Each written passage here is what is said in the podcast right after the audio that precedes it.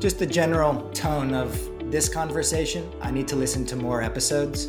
I think that doesn't get nearly enough attention. So you guys are doing a service with this type of podcast. All right. Hey there, Scott. How's it going today? Doing well. Back from Nashville. I'm one of three that doesn't have a cold. Everyone else seems to have picked up a cold, so I'll take it. I, I, I, will say though, I came from a house full of a cold, so maybe I just passed it on to you guys, and you guys took it. So we'll, we'll take it from Thank there. you. Appreciate that. But yeah, back from DARM and Nashville was uh, an incredible experience. We uh, we'll talk a little bit more about that later. But winter's truly here. I woke up. It was snowing yesterday, and then it was 20 degrees this morning. So I'm already starting the when does spring come? So that's my focus. You'll have to go visit. You'll have to go visit your daughter in Florida again down there and escape the snow and just use that excuse as a way to line it up there. Adam, how are you doing? I think we're both fighting the same little head cold, so we have to go on mute randomly. We'll try to protect the listeners' ears. But what's going on? How you doing? Yeah, I'm better than you because I'm on the upswing, but I'll, I'll try not to sniffle in anybody's ears. I'll leave the DARM Women's Summit discussion for the next podcast, uh, but we were all in the same place. We were all in Nashville yes, last week, and it was great to be together but my my mindset is on evolution right now. And and this eh, i think probably the next few episodes we'll talk about this maybe even leading into the the next beginning of next year. But before i get to these this business side of evolution i want to talk a little bit about the sports evolution. It's been a couple weeks since we've had a chance to get an update. I think the last time we talked both conrad and scott were taking me to task for not understanding the rules of the tournament that we're in, and rightly so. I was very un Belichick. I did not understand the rules. As a quick recap for everybody, we beat everybody in the tournament very handedly, but yet we came in second place because we allowed one goal to be scored upon us because I didn't recognize the tiebreaker rule. So last week we had a another tournament, our second tournament, which was our last tournament of the of the fall season, and I'm very happy to say that we took the championship and we evolved in a couple different ways. So we evolved from a perspective of the coaching side of things where I now take the time to understand what those tiebreaker rules are. And it did come in handy. I knew it going into that final game. First couple of games, we we whooped them. We we were in a, a tier of four. So we was around robin. We had to play all three. Sunday's game was going to be that head-to-head competition with a, a pretty similar team. Started to rain on Saturday night, and uh, we got sideways on Sunday. For anybody who's thinking about travel sports and tournaments, you really got to think about what your weekends are going to look like. So I, I give that as a, a quick public service announcement. But Sunday was totally out of whack. We ended up having games, having to travel up and just wait around for our games. They were 25 minute games. So typically our games are 35 minute halves. So this was a full 25 minute game. I'm anticipating going into this that it's probably going to be zero zero. Conrad made the, the comment last time we got together that soccer is very low scoring. It is, but that's the beautiful game and it's part of it. So I was anticipating, hey, we're going to go to PKs, not a problem. We had four goals in 25 minutes. It was the most heated game I've ever been involved with. Within the first two minutes, the ref is asking the other coach to have his parents stop dropping the F bomb. Now, nothing's happened. This is just sidelines, people screaming at the ref. And the coach was no different. He just lost his mind. So they went up by one, we came back. They went up by another one, we came back. So the last one was a penalty shot. And this is part of where my next level of evolution comes from on the coaching side of things. It was a penalty shot and it was a, a stacked up in the front of the box. My son had it. He brought it down. He was going to shoot. He got hit. Somebody else from our team got hit. Another player on their team. So it was a stack of four people. As I was mentioning, a lot of emotions were flying. I will say I kept my cool, which was out of the norm. My wife was very proud of me, but I kept my cool in the sense that of coaching, but I didn't really understand all of the pieces that were coming to get me together at the same time. So one of my rules with my team, and I say this to, to my kids all the time, is if you earn that penalty shot, I want to give you the penalty kick. It didn't dawn on me that my son was the one that had the ball on his foot when the penalty happened. So I actually chose someone else to take this penalty shot. So luckily he did score it and we went it on to tie. And because uh, we had the tiebreakers and goals, we ended up taking the championship. So all, all good in there. But the evolution for me from a coaching perspective is to really pay attention to those details. And from now on, whenever I see a penalty shot like that, I'm going to pause and say, hey, who was the foul? So that way I can collect myself long enough to recognize, hey, this was somebody who should, who earned that shot, should go up there and take it. So needless to say, we were very happy that we got the trophy. It's sitting on my shelf upstairs. but it was a, little bit of a step back to have some disappointment around the coach, i.e., the dad, actually not following through with the rule that that he built. But with that said, learning experience, we will evolve and get better. Now, looping it back into to this episode, I think that there's a big opportunity to evolve on the marketing side. And, and, Conrad and I just presented at DARM last week thinking through this. And I think there, there's a strong correlation with sales and marketing, with coaches and playing. And I think all of those pieces come together. And our guest this week is going to bring them together in a really interesting way through video. And I did this a long time ago when I was with the vacation rental company back in 2008 to 2012, where I would consistently put out videos, but I didn't really think about why I was doing it or what the format was. Whereas our guest this week is really going to bring it back together where video is the format that we can now connect and evolve and start to evolve both our marketing and then bring in some sales with our guests. But we really need to do it in a structured and thoughtful way. So I'm excited to hear what Tom has to say, but I'll get off my soapbox, kick it back to Conrad and let him take it. No, that makes sense. I don't know if I have a lot of uh, extra pieces to add on other than I'm glad. I'm, I'm, picturing you, by the way, though, at night in your bed, poring over the 12 point font, like, all right, let me make sure I understand all the rules. And then you going to your wife being like, I got it. And then she's like, okay, can you just go to sleep? It's 2 30 a.m. Yeah, go to bed. but all good. Tom, welcome. Would love to transition that into video. I don't know how, so I'm not going to try in this case. As we joked about earlier, we're operating at somewhat limited capacity, but we are excited to have you here, Tom. We thank you for you know your time and hopping on with us today. If you don't mind, maybe you could give a brief background of yourself, your career, how you got into video stuff. And then if you also don't mind, uh, song the best describes you so we can add it to our fun Spotify playlist. Absolutely. Thanks, Conrad. Thanks, Adam. Thanks, Scott. Really appreciate you guys inviting me on, and uh, it's a pleasure to be here with you today. So, I ended up working in production in the video space accidentally. I was a psychology major in college, and it was getting towards the end of my senior year. My parents were getting on my case about getting a job. I was on the phone with a friend of mine from high school one night and telling her about how my parents were riding me about finding a job when I get out of school, when I graduated in a couple of months. And she said, Why don't you call my dad? And I said, Why would I call your dad? And she said, He's starting a new show. He owned a production company. He was starting a new television show. And she said, Give him a call. He knows you. He trusts you. He'll give you an entry level job. And then, if he's got one, and then at the end of the day, at least you've got something to get your parents off your back and you can figure out what you want to do later. And I said, Okay. So I called her dad and he hired me as a production assistant. That was my first job in, t- in television. Hired me as a production assistant. I started eight days after I graduated from college. And uh, here we are 22 years later, and I'm still working in production. So obviously, I liked it, but it was entirely by accident that I ended up in this field. But uh, but yeah, worked my way up. Started as a production assistant, like I said, which is like low man on the on the ranking system, entry level, no experience required. I was fetching coffee and carrying heavy equipment around and uh, ended up working my way up to a series producer and showrunner in unscripted television, which essentially means that I was responsible for overseeing series wide production of television shows and working directly with television networks to deliver those shows to them. So everything from concept development and ideation all the way through the production phases, the actual filming, staffing of those shows, filming and casting, and then ultimately onto post production, editing, and delivery of those programs.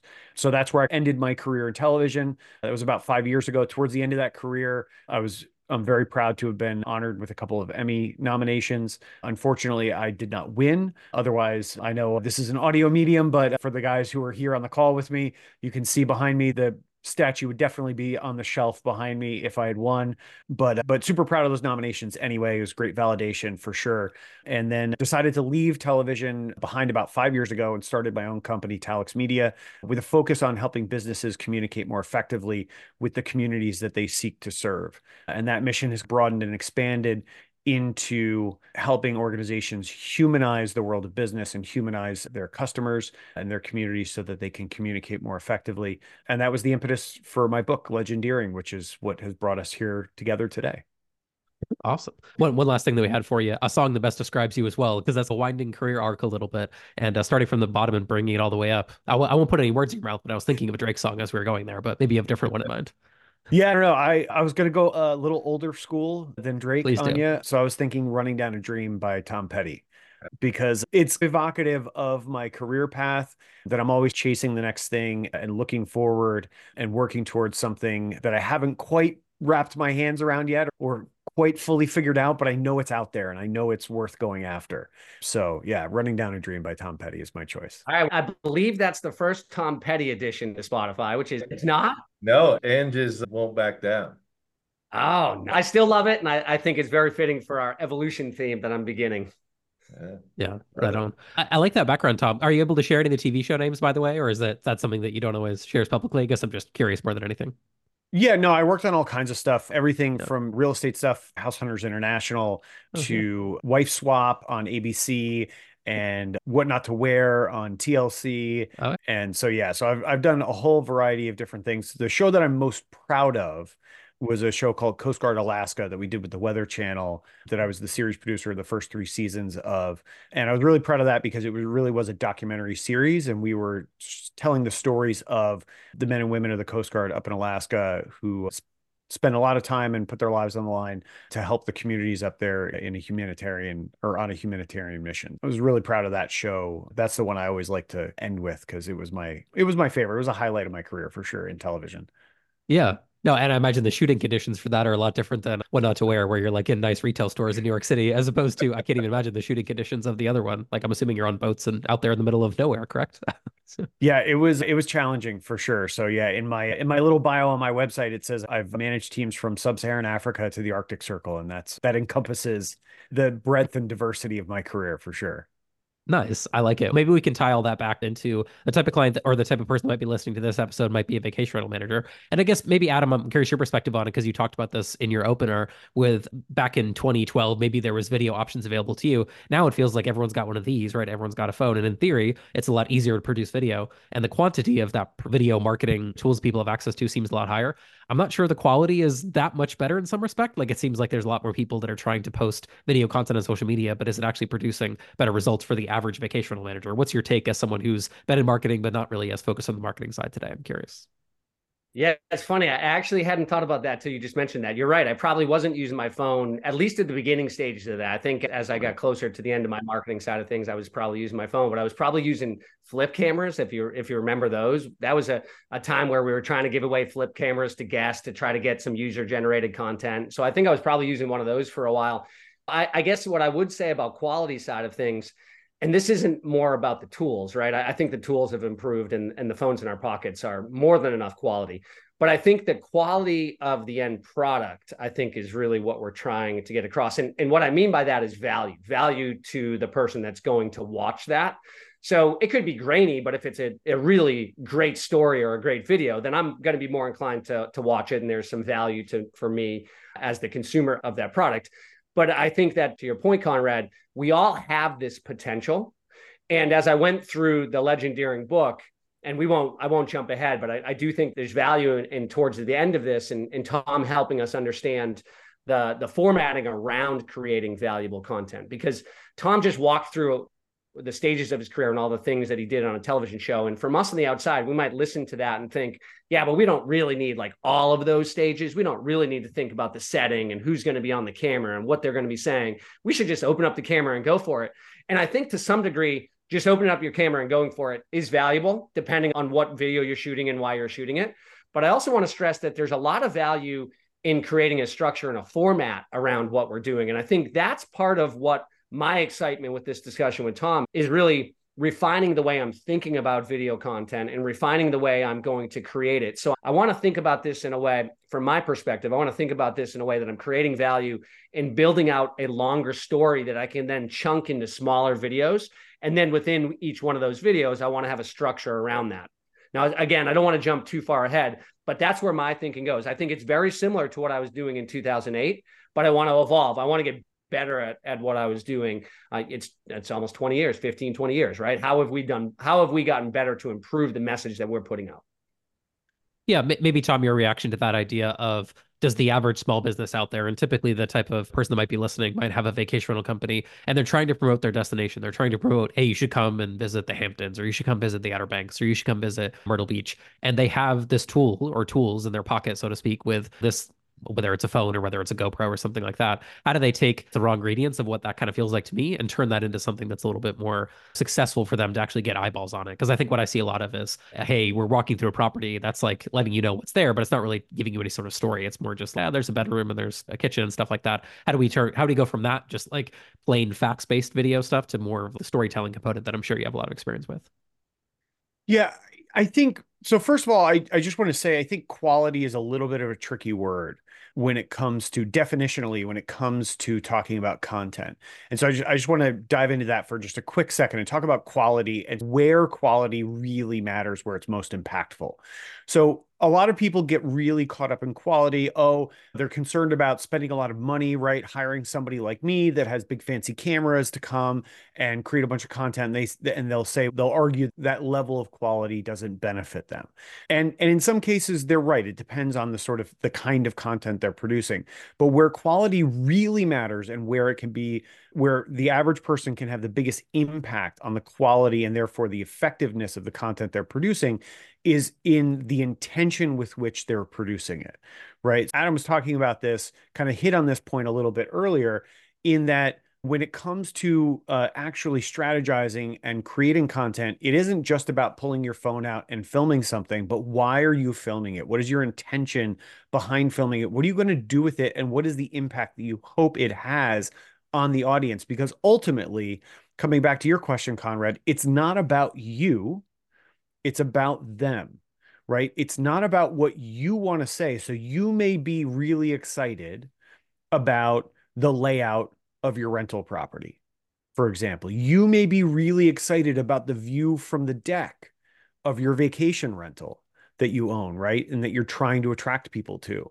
But the question is the audience, is the community, and if so, why are they? because the reason why you're excited about it is not necessarily the same reason that they're excited about it. You're excited about it because it raises the value of your property and it means that you're going to earn more revenue from that property, right? But that's not why they're excited about it. Nobody renting that property from you cares about how that view from that deck puts more money in your pocket right? So you have to remember that when you're creating this content, it is very much about who you're creating it for and how you can deliver value to them rather than it being about what you want and what you're most interested in and what you find valuable. So it's mm-hmm. about them, it's not about you. Tom, maybe we take a step back. Could you define legendeering for us? So when I went through the book, I sort, of broke it into two categories: the why and then the how. And I do want to save time for how because I do think there's value in execution and, and helping people understand how they can put it to use. But I also think the why is a very important part of this. So, how would you define legendeering?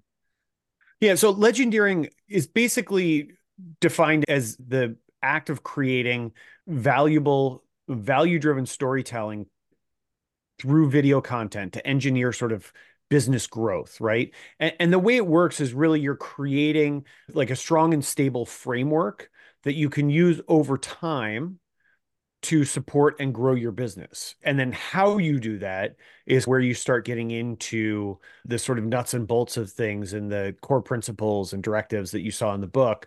But, you know, the and the overriding principle to lead with value. So really it's about creating content specifically video content as the centerpiece that delivers value to your audience. It's about engineering story around your brand. And that's how I came up with the word. I made up the word, obviously, right? It's not, it's, it's you're not going to find it in a dictionary, but I feel like I'm in good company. Google is a made up word. Kleenex is a made up word, right? So I, I feel like I'm okay with making up the word, but it's, it was literally legend, right? Story and engineer, right? Because you're building story or you're engineering story around your brand. And that's what legendeering really is all about. When you're marketing plans together, or you're thinking about yeah. marketing with your clients, do you are you talking about storytelling? Do you think through this? Because I wonder if the industry is doing much of this. Yeah, I, I, don't think we do a great job with this. I'll be honest. I think that we tend to be very technical with our marketing approach. To be honest with you, Tom, where we're not thinking of the story behind it. We're thinking of like, how do we get eyeballs? You know what I mean on this property, or how do we get eyeballs with this particular vacation rental management company? And I think it's something that I'm I don't excel at. Certainly on the property description level, like when we get down there, I think we do a good job in that respect, right? So once someone's already considering a property, it's your classic AIDA, awareness, interest, desire, action. I feel like we follow our marketing approach there we don't have to think about the property manager themselves. We don't often think about the owner of the property and things like that. So maybe Scott, what I was trying to get to a minute ago, sorry, Adam, I keep stepping on you. My apologies there. But is like, how do we, I guess there's a blocking and tackling to what we do every day where it's the property's got to get cleaned. And we always joke about how you're thinking on the operational side. But this is really important too. So how do we find the balance between building the marketing and the storytelling, to Tom's point, where it's actually meaningful and valuable for the other person with this idea that we also have to like do the basics well? Where do you see that point coming in the companies that you have been involved with over the years? Yeah, it's funny. I I'm immediately drawn to humanizing, right? Because I, I think that's the missing component, right? We we get so locked up, and we're even we even tried to balance that up front of what the tools are, right? And it's the technology, and we've got to have the best tech stack. And I actually look at this and go, if we can humanize things first, I think that starts to to drive us closer to those folks that we want to drive closer to. Conrad, when we've talked about this, and you've talked about it on heads and beds, right? The this insurmountable task list that we all face every day inside of running this business, right? We've talked about it, this is hard. But on the owner side, Conrad, if it were me, I would say we we take the legendeering concept and how do we show our owners here's what happens behind the scene, right? How do we humanize? Here's the list of things we're working on for you, right? And and you you can almost see it in this uh, the life a day in the life of kind of series, right? Where you're showing, hey, here's what your property goes through. Here's how many times we touch your property per day, right? Whether it's through technology or whether it's through physical. And I think if you take this to the guest perspective, and again, and Conrad, you hit on it, we know how to go for the people that we think are going to stay with us. But if you really get to this to who stays with us in this property and how do we communicate to them, whether it's the Boater Paradise properties or something like that, how do you really drive in and say, yes, we're just offering this property. And as Adam says, this is property is just a tool.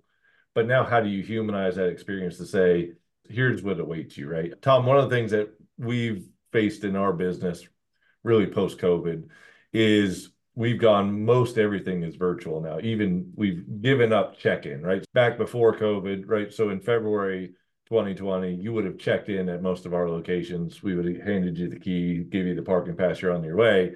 COVID hits and we went to nearly 100% virtual check-in where you just get a, a, lock code to the door, you punch, you walk up to the house, punch in your door code, right, and vacation starts. So we're really trying to find our way through.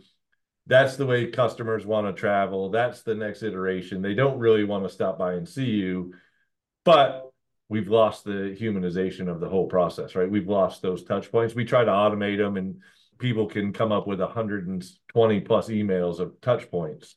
But but are we humanizing ourselves? And and do they know that scott's an actual person right on the other side of this? Conrad's the local person. He's right on the other side of this. And and our our focus tom has been can we now deliver that through video right? And, and can we make that connection and establish it there yeah. So what one thing, Tom, that was brought up while we were at the conference last week, Will was there, and he someone asked him, or uh, someone, I, I, think it was Lauren Madewell, if memory serves correctly, and she said, "What's an example of what would you do?" You gave us examples from the restaurant world, and those are obviously very, I would say, different because Scott's point a minute ago, right? You can actually walk. I'm I'm two feet behind you in the restaurant, right? I'm listening to you what you're saying, and some of the stories that he told about unreasonable hospitality were because of that. The kind of professional that was working with them listened to what they said, did something about it, and there was a lot of stories about that to Scott's point, though, we don't that doesn't exist in many cases, or it's very automated. You book, you get a door code, you show up there. Uh, hopefully, it's there. What's your idea, Tom, of these kind of lo-fi, casual video interactions? Like, is there a way to improve the quality of the storytelling, or is it, hey, Tom, so excited that you booked with us and you're coming and staying in your cabin in Beacon? Can't wait to welcome you. Hope you have a great time. If there's anything I can do, let us know. Is that it, or is there more that we could be doing to make that not just a good interaction, but a great interaction? I guess is my question. Yeah, so I have an I, I have an idea, and it's it may be predicated on something that I'm imagining, right? So I'm just going to lay it out. We'll create a hypothetical, and I'll just throw it out there. I don't know if it actually applies specifically for you guys in your business, but it may apply to somebody listening, right? So if you're on the sort of management on the property management side of things, i.e., you manage a bunch of vacation rentals for people, right? If you have a bunch of rentals in a particular location, right? I was just down in Rehoboth Beach, Delaware a couple of weeks ago. So let's just pick that as a because it's a place I was recently is in my head, right? So let's say you manage a bunch of vacation rentals in Rehoboth Beach, Delaware. One of the things that I would do as the management company, not even the owner of the properties, right, is thinking about what my owners, who are my customers, right? What's important to them? What's important to them is ultimately that their property keeps getting rented out on a regular basis, right? That they have that kind of consistent rental turnover, right? And or consistent rental income, however you want to put it. So what I'm looking at then is how do I help them make sure that they have those consistent rentals? And the first thing that popped into my head was like create a content series for people visiting the area right? Go around, highlight local businesses, right? Highlight local attractions. Do a little like mini tourism series for their guests, right? Get, put that out, give them links to that. Just give it to the your owners to distribute, right? And you can distribute it, but make sure they know you're doing it, obviously. And you tie that back to your brand, right? So it's brought to you by name of your management company, right? You sponsor it, you can put your logo on the on it, right? You just tie that value, but you don't make an ask, right? Like it's one of these things and Will actually shared this not that long ago on LinkedIn, this quote that a gift has to be a gift, not an ask, right? So you give them this gift of this valuable content, right, that will help their renters and entice renters to their area right which will help in turn help your business right so you got to think like a couple of steps removed from the the direct point of sale, right? So it's not how do I get another rental owner to sign on to have me manage their property. It's how do I put people in the rental properties? Because the more people I put in the rental properties as the property as a property manager, the more owners are going to come to me and go, they're creating this content that's filling all these people. Like if I need somebody to manage my property, obviously they know what they're doing. They're in touch with my consumers. Yeah, no, I think it's a good example, Tom, because I think the trap that a smaller manager is going to fall into is just being very focused on how can I try to slice in the last moment when people are ready to book? How can I try to put my property in front of them, get them to book my property versus all the competition out there? And let's be honest, right? COVID has boomed where now there's a lot more competition today than there was maybe five years ago in many markets. I don't know the market that you um, were visiting too well, I'll be honest with you, but I imagine there's probably, if I had to bet my bottom dollar on, there's probably more rentals on listing sites today like Airbnb and Vrbo than there was in 2019 before COVID. I may be wrong. Maybe Adam and Scott, you guys can fact check me on that one, but I, yeah. I think that's a safe bet. I mean, I'm not in the industry, but I would think that's a safe bet. I don't Adam and Scott. You guys think so? Absolutely. Yeah, that market blew up for sure. Yeah. So I guess Tom, one thing that I, I think of as you give that example is this is actually, I think, a common homeowner thing. Um, and we've had different homeowner kind of marketing people on this podcast before where they talk about sending, like trying to reach out. Again, it's the same logic, right? Try to reach out and send a postcard directly to the property owner and say, let me manage your property. And that can work. There's no doubt about it. Like some people need property management. They find that postcard, they find that media or marketing that they're doing, and they say, oh, yes, I actually am unhappy with my current manager. Let me list with you. But I think what you're talking about is a lot di- more different because it's like you must be interested in Rehoboth Beach. Like otherwise, you wouldn't watch the video. You must be interested in this local restaurant that you profiled in that video and you're just building awareness in a more like high level way where it's if you love Rehoboth, you probably love Cooper's. I'm just making that up. I don't know. but it's you love this restaurant. We went in there and we filmed five minutes of the owner talking about how he got started, your favorite server, waitress, or waiter, or something like that that's in that restaurant. That kind of storytelling, I think, is something that's pretty uncommon in our industry, I would say. But I think it speaks to that idea of you're promoting the area and then, oh, by the way, it's sponsored by XYZ company, and that's going to create a lot of interest and awareness. Adam, what's your perspective on that? I feel like it's more similar to some of the ideas you gave before about video creation for surfing. It doesn't exactly tie directly to vacation rentals in the Outer Banks, but you tied it back through some of the things that you've done before. So I'm curious your point of view on that.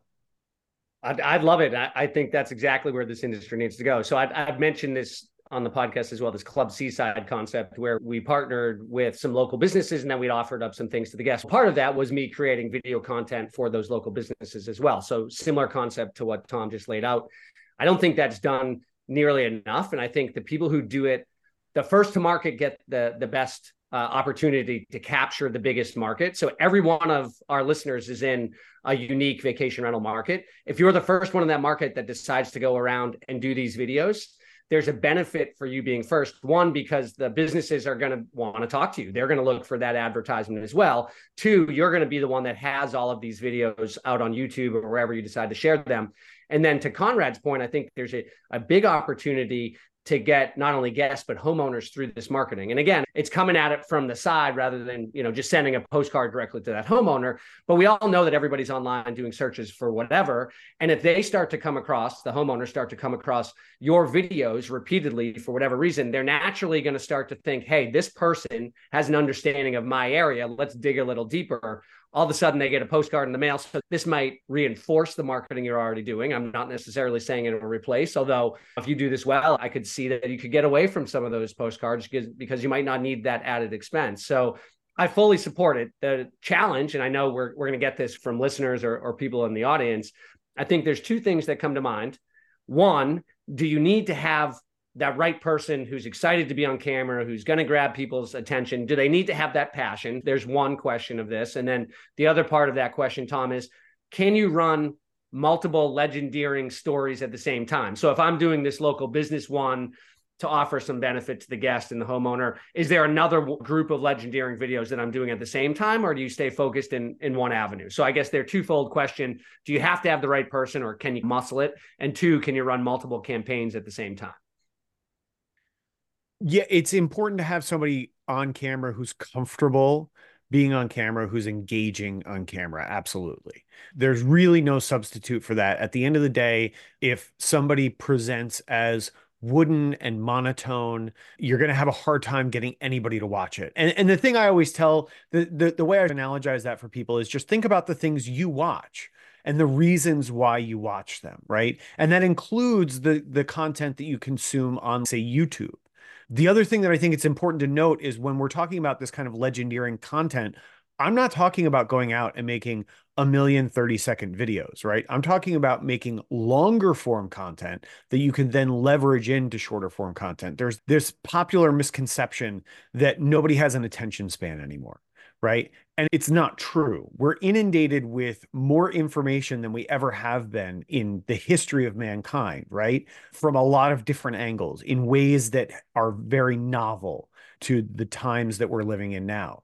But I think everybody here, everybody listening has a, a series, a show, a movie, whatever the case may be, that they would have no problem sitting in down, sitting down in front of the TV and putting on Netflix, uh, Max or Disney Plus or whatever, and watching hours of straight through on a rainy sat- Saturday afternoon. So if you can sit down and watch hours of something on a rainy Saturday afternoon, you have an attention span, right? The problem is not that you don't have an attention span. The, the issue is that your attention span is platform dependent.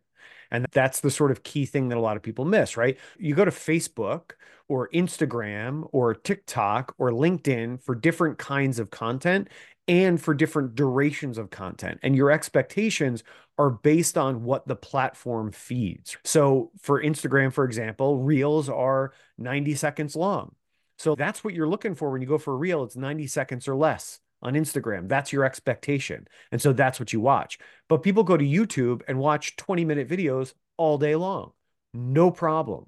Nobody bats an eye about it, right? So my argument is that make longer form content, that 10 to 20 minute duration kind of content, right? That can live on a YouTube platform, right? On that kind of platform. And then take that long form content, repackage and repurpose it and there are a bunch of AI tools. If you just Google AI video editing, there are a bunch of AI tools that can help you with that, or you can do it yourself, but repackage and repurpose it into shorter form content for social media to drive audience to the longer form content, right? Because the longer form content with that format where people, where you can set expectations for people and then deliver on that set of expectations is where you're really going to form the relationship. You don't really form the relationship on social media. It's, that next step after social media. And Conrad will like this too. Like video helps SEO, right? If you have video on your website, it helps your SEO rankings, right? So put the videos on your website also, cross post them on your website doesn't have to only be on YouTube, but then take those videos and get transcriptions of them. Again, very easy to do, like literally a Google search away. There's like thousands of tools on how to do it. So get transcriptions of those videos and then take those transcriptions and create blog and article content out of them and put that on your website too. So you've got transcriptions on a hidden page, you've got blog and article content. Now you've got all this text on your website too, which Conrad, right? Helps you with SEO. So all of a sudden, you're getting more site traffic and you're driving people to these videos you're making and where you're delivering value for them and you're creating this world where you are you're giving giving and because of the rule of reciprocation, people will look for opportunities to return that value to you and your business.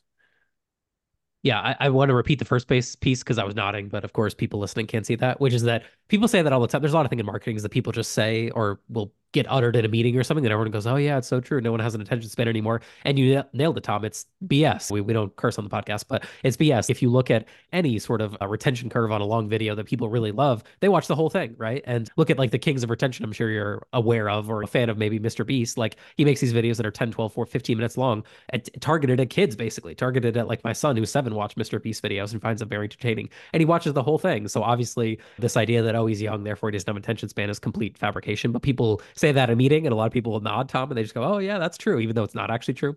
So I couldn't agree with you more there. I don't have a great question at the end of that. I just wanted to repeat what you were saying there and hammer that into people's heads because it's one of those things that really bothers me that people say a lot of for sure.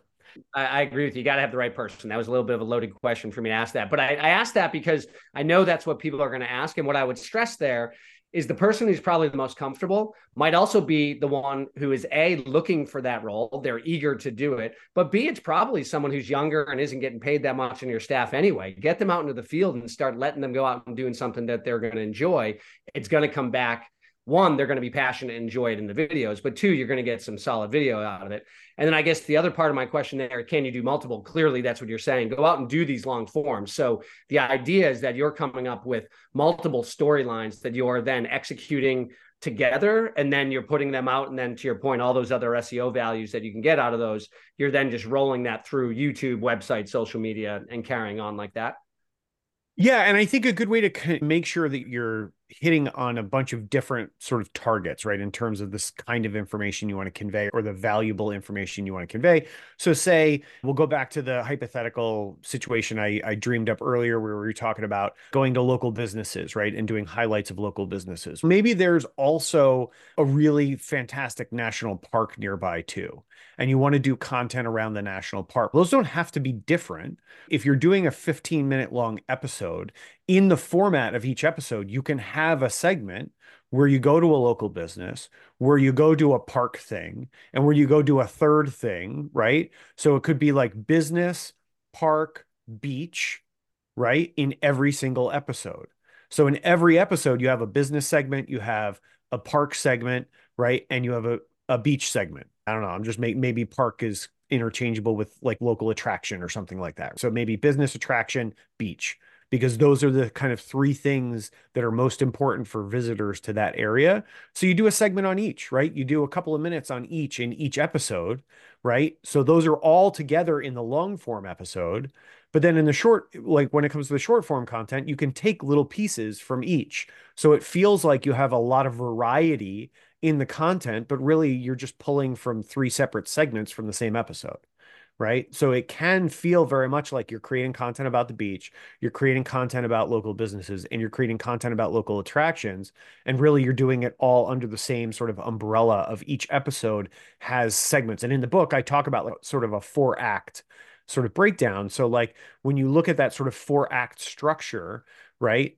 You can basically have an act, you can have an introduction and then do a little piece on, you can do an act on a local business, an act on a local attraction, and an act on the beach, and then wrap it up there, right? Like you can do your wrap up as part of the beach act, right? And that's your show.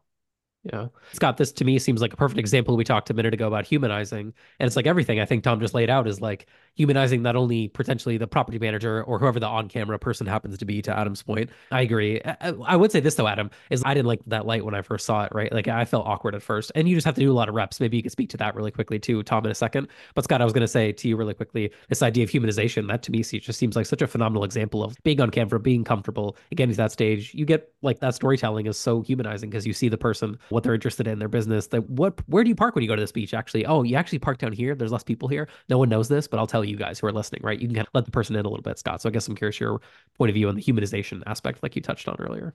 I think Tom is offering so much insight. And right on the heels of, and, and Tom, Will did the exact same thing that you just did with us, right? So he was being asked questions at our conference and Will did what Will does, right? He goes, "All right, let me just put this in my perspective," and he starts answering questions that that most would say, "Oh, we're laboring over on our side," but I think it's humanizing. And then the other aspect that that we just really layered in that landed with me is this is a gift, right? We're just giving people this content, right? And Conrad in our world is if I do this, how many clicks will it bring? And I think the other aspect of this, if you're just doing it to really give insight and to give people, hey, this is what I do, this is what I like to do, and just lay it out there as your gift to people when you come visit the area. I want you to have the best possible experience, and I'm going to take the ownership of showing you that experience with the fact that I'm expecting nothing in return. I think that's where the home run in this lies, right? It's the humanization. And then if you truly look at it as this is my gift, I want everyone to experience Rehoboth Beach the way that I do. And, and Tom, we go there once a year, right? So we stay in Bethany, we, we spend time in Rehoboth, and we have all of our favorite places that as I'm sitting here, I'd love to do a day in the life of, and hey, here's where we started in the morning and, and walk people through. And again, with, with no expectation in return other than humanizing me, humanizing our product, and showing, hey, when you come here, this is why it's going to be awesome. And let me show you the secrets yeah, I guess maybe Tom, I wanted you to speak on that. Maybe idea a little bit of yeah. I'm sure the first version of whatever on camera work you do, or I'm sure on the other side of the camera, you go back and look at your early work in your career, and you go, God, that guy, like he knew nothing, right? And then you look at what you do today. I'm sure the quality is so different, or quality or, or storytelling aspects. But maybe you could talk about that for a second, because I think the one thing that I've heard from people before is it's not going to be great, therefore I'm not going to do it, which I think is a pretty bad excuse. But I feel like people need to just is that your point of view? Do people need to do 30 bad videos and then they get to good after that, and they just have to go through that process? What's your point of view on sucking to get better? basically. Yeah, look, it, you're absolutely right. You have to put in the reps, right? At the end of the day, being good on camera is a learned skill. It's a developable skill, just like any other developable skill. You can go and analogize kids' sports, right? Not every kid on who first steps onto a field, right, is going to be as good as everybody else. Some kids are going to naturally be a little bit better. But with hard work, everybody can get good.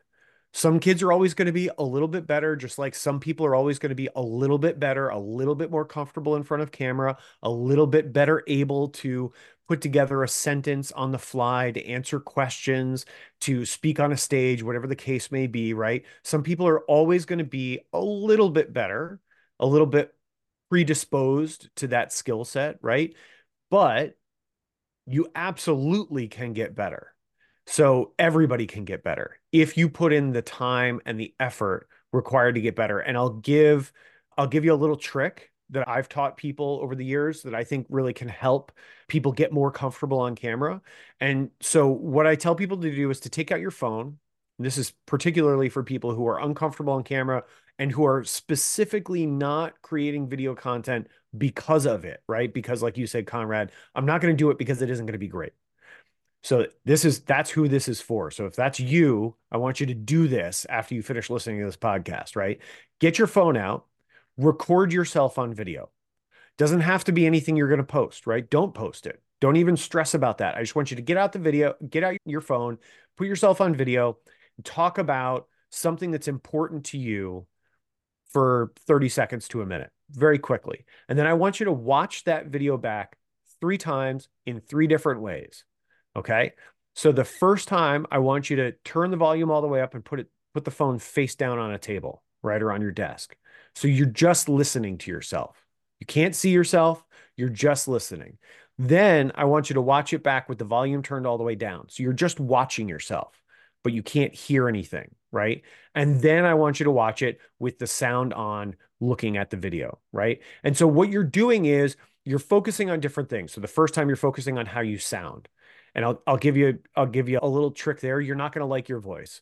And the truth is that nobody likes the way their voice sounds. And there's actually a scientific reason behind it. It's because when we speak, the vibrations from our voice box travel up through the soft and hard tissues in our head to our inner ears, right? So the sound that we hear when we speak is actually a combination of the sound coming through the air and into our outer ear and then into our inner ear, the way everybody else hears us, and the sound vibrations traveling from our voice box through the tissues in our heads to our inner ear. We only sound like that to ourselves, right? So the way you hear yourself is the way you've always sounded to everybody else. So it sounds different to you, but it sounds the same to everybody else. So get over it. It's scientific. Everybody hates the way they sound recorded, but that's why, right? You can't help it. You sound different to yourself, but you sound the same to everybody else. So don't worry about it, right? But what you're doing is first, you're just listening. And what I want you to listen for is do you stumble? Are there words that you use a lot as crutches? How can you mitigate that? It's okay to have idiosyncrasies of speech. I say right a lot. I just, I do. And I almost just said it again there while I was giving that example. I say it all the time, but that's okay. I just know that I have that idiosyncrasy to my speech. I don't worry about it too much, but I listen and I'm aware of it and I try to mitigate it a little bit so I don't overdo it, right? So it doesn't become a crutch. So you can listen for things like that. You can listen for the tone of your voice. You can listen for whether or not you're being emphatic enough, if you're emphasizing things the way you'd like them to be emphasized, right? And then conversely, when you watch the video without the sound, doing the same thing, watching your body language, look at your face, right? Are you emoting? Are you expressing what you want to express? Or your is your face conveying the message you want it to convey? And then lastly, when you put it all together, how does it work as a whole? Right. So do that. And you can do that every day it literally takes, if you record a video that's 60 seconds long, it takes four minutes to do. You can literally do that every day and just put in the reps, practice. And I guarantee you, if you save those videos and you do it for a month, you go back and watch the first video you did and the last video you did. And after 30 days of doing that, you're going to see an improvement. You're going to see a drastic improvement, but you just got to work at it. It's anything else. You just got to, you just got to put in the time and the effort is isn't the classic example adam like michael jordan gets cut from his high school basketball team or something like that and goes on to be the greatest player. But yeah i feel like this is teed up for you adam with regards to sports and reps and practicing so i'll let you i, I, I use that example all the time. Uh, that one and jordan's good example. Play through your sickness too. Get on the mic you got to keep playing. But yeah tom i, I completely I exactly. I completely agree with what you're saying, and and that's a fantastic trick. And I know we're coming up to the end here, so maybe I I would love to take maybe the last five minutes and just some more of those cra- practical ideas. The the two that I guess jump out from the book are the four acts. I think you just spending you know a couple minutes helping us understand how do you break a video into four acts, and then lastly, if you wanted to share any tools that you think I, I, know you listed some that you think hey you're going to need these if you're going to do some legendeering if you had any in particular that you really love we're happy to share that. But i think the execution side of things helping people get over that hurdle of hey just get out there and do it i think that's the important part to close on. Yeah absolutely. So i think there's two things that are really important to understand to make legendeering work right? The first is the rule of reciprocation which we i touched on i mentioned earlier but for those who aren't familiar the rule of reciprocation at its base level, at its core, essentially says you cannot take or receive without giving in return, right? It's something that is literally taught to us from before we can talk. You guys are all dads, right? So any parents here can really understand this. But even if you're not a parent, if you've just been around parents with young kids, you'll appreciate what I'm going to say. Uh, you, we've all been in the situation, or most of us have, where you see uh, a parent interacting with uh, a young kid who's pre-verbal, so like younger than 18 months old, doesn't speak in sentences. The kid's in a high chair. The parent goes to hand the kid something. And as they go to hand the kid something, that little hand is reaching up to take it from them. The parent says something like this, words to this effect. As as their hand grasps whatever the parent's handing them, they say, "And now you say thank you." Or words to that effect. And what that parent is doing is they're teaching their child to follow the rule of reciprocation. When someone gives you something, you give them gratitude in return. So when someone hands you something, you give them gratitude by saying thank you. That's how we give gratitude, right? It's the same reason why if you're walking down the street and you pass a stranger and they wave at you and say good morning, you say good morning back. And if you're face down in your phone or distracted when it happens, you'll actually turn and say it over your shoulder to them to make sure that you didn't miss the opportunity to say it back to them. You're following the rule of reciprocation, right? So we'll tie it back to Will. We'll go into a restaurant uh, analogy to really drive this point home. In you, we've all been in the situation. You go out to dinner with a friend, right? And the check lands on the table at the end of the meal. Your friend grabs the check and says, "I got this. Dinner's on me." And you do the dance, right? You hem and you haw. You go, "Oh, come on, you don't have to do that. Let me get my half. I'll cover the drinks. Let me cover the tip." You try to bargain with them a little bit. In the, but they're insistent and in the end you give in and you actually make two decisions side by side and it doesn't feel like two decision two decisions because it literally comes out in the same breath and what you say is, okay, fine, thank you. And that's your decision to accept the gift. And then the next thing out of your mouth in the same breath, in the same sentences, but the next time or the next one, it's on me. And that desire to reciprocate is so strong, it is so powerful that in a lot of cases, you'll actually go out of your way to create the opportunity to reciprocate. So you'll call that friend up the next week and you go, Hey, what are you doing on Friday? And they'd be like, I don't know. Let me look at my calendar. Oh, nothing. Why? I'm free. Be like, cool, we're going to dinner. It's on me. Right. You'll actually create the opportunity. You'll invite them out to dinner just so you can buy it for them. So you can reciprocate that gift. Right. So that's what legendeering ultimately is all about is delivering that value up front, giving that gift and then tying that value to your brand so that they can reciprocate, they can return that value to you. And you can do that in a lot of ways. I always talk about, or in the book, I talk about a core principle and, and some key directives. So the core principle is to lead with value always, right? And then the key directives are to give without expectation, be relentlessly authentic. Remember, it's not about you, it's about them. You start with story first and then follow with facts. And then finally, consistency is key, right?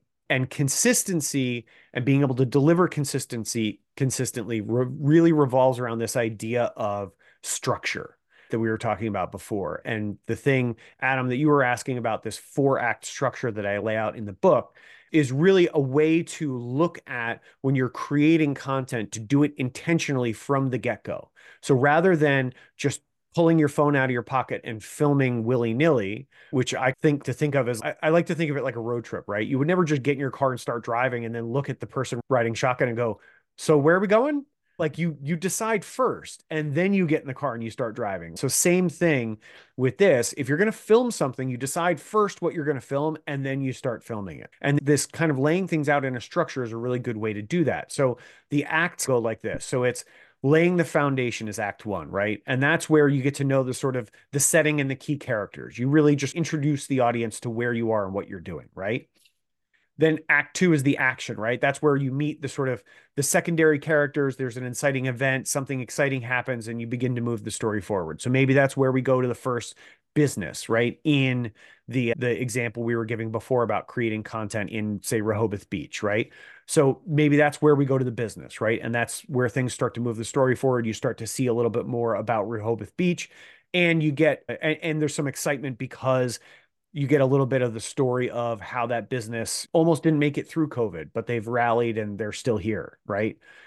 Act three is where kind of things get a little bit bigger. So then maybe you talk, that's where we go to an attraction, a local attraction. Maybe there's a big, exciting event coming up right? And you get to talk about that big, exciting event. It happens once a year. It's a big sort of seminal event every year for this community. And you get to talk about that at the local attraction.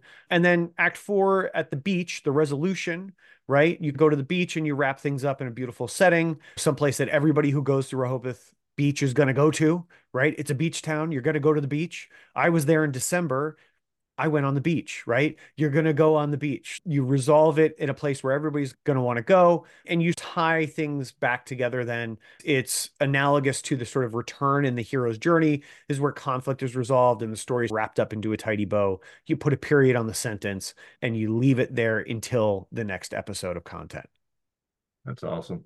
Uh, Tom, I feel like you were sitting over our shoulder every time Conrad and I go out to uh, dinner because we, we have that exact we have a battle. I won in Nashville, by the way. Yes, yeah, yeah. It, Conrad got the check, and, and I did not get the chance to repay him. So I, I I've got one outstanding. But Tom, I think you closed it incredibly strong. I did not spend time in the book. I'm waiting for it to come out so I can pick it up. I'm super interested in picking it up, and I, I think you've provided a ton of value, especially right off the heels of all left DARM and said, "Hey, we need to put video to use even more." We already had you scheduled, so we knew we were walking into a good one, and, and you delivered in a big way. So we we definitely appreciate it. Thanks. Yeah. It's my pleasure, Scott. I appreciate that. Yeah. So I feel like it's incumbent upon the listener to do two things. Number one, we always beg for reviews, Tom. So we hope people have made it this far in the episode. They got some value out of what they heard. And you should leave a review if you haven't done that already. It takes you about five seconds, and we appreciate that greatly. But more importantly, Tom just gave you a bunch of value. So you owe it to him to go pick up a copy of his book. We put two links in the show notes. Tom would prefer the order on bookshop.org, I believe it is. So we'll have that link first. If for some reason that's not possible, then Amazon.com is the backup, but he prefer you pick it up there. Legendeering, you can check it out. And I think you're going to get a ton of value from it. And you know what I'd love to hear is if we come back maybe in the future, six months, a year from now, we'd love to hear from a listener who went and took video and took action in their business to use video and leverage video. We'd love to hear the results because I think you gave a lot of practical examples, Tom, as did Will at the DARM conference. And I think some of these things are time consuming, are not time consuming, and they can deliver a lot of value to the guest on the other side. So we appreciate you. If there's anything else we could do, we'll put a bow on this one. And uh, we thank everybody for listening, and we'll catch everybody on the next episode of The Art of Hospitality. Thanks so much, everybody.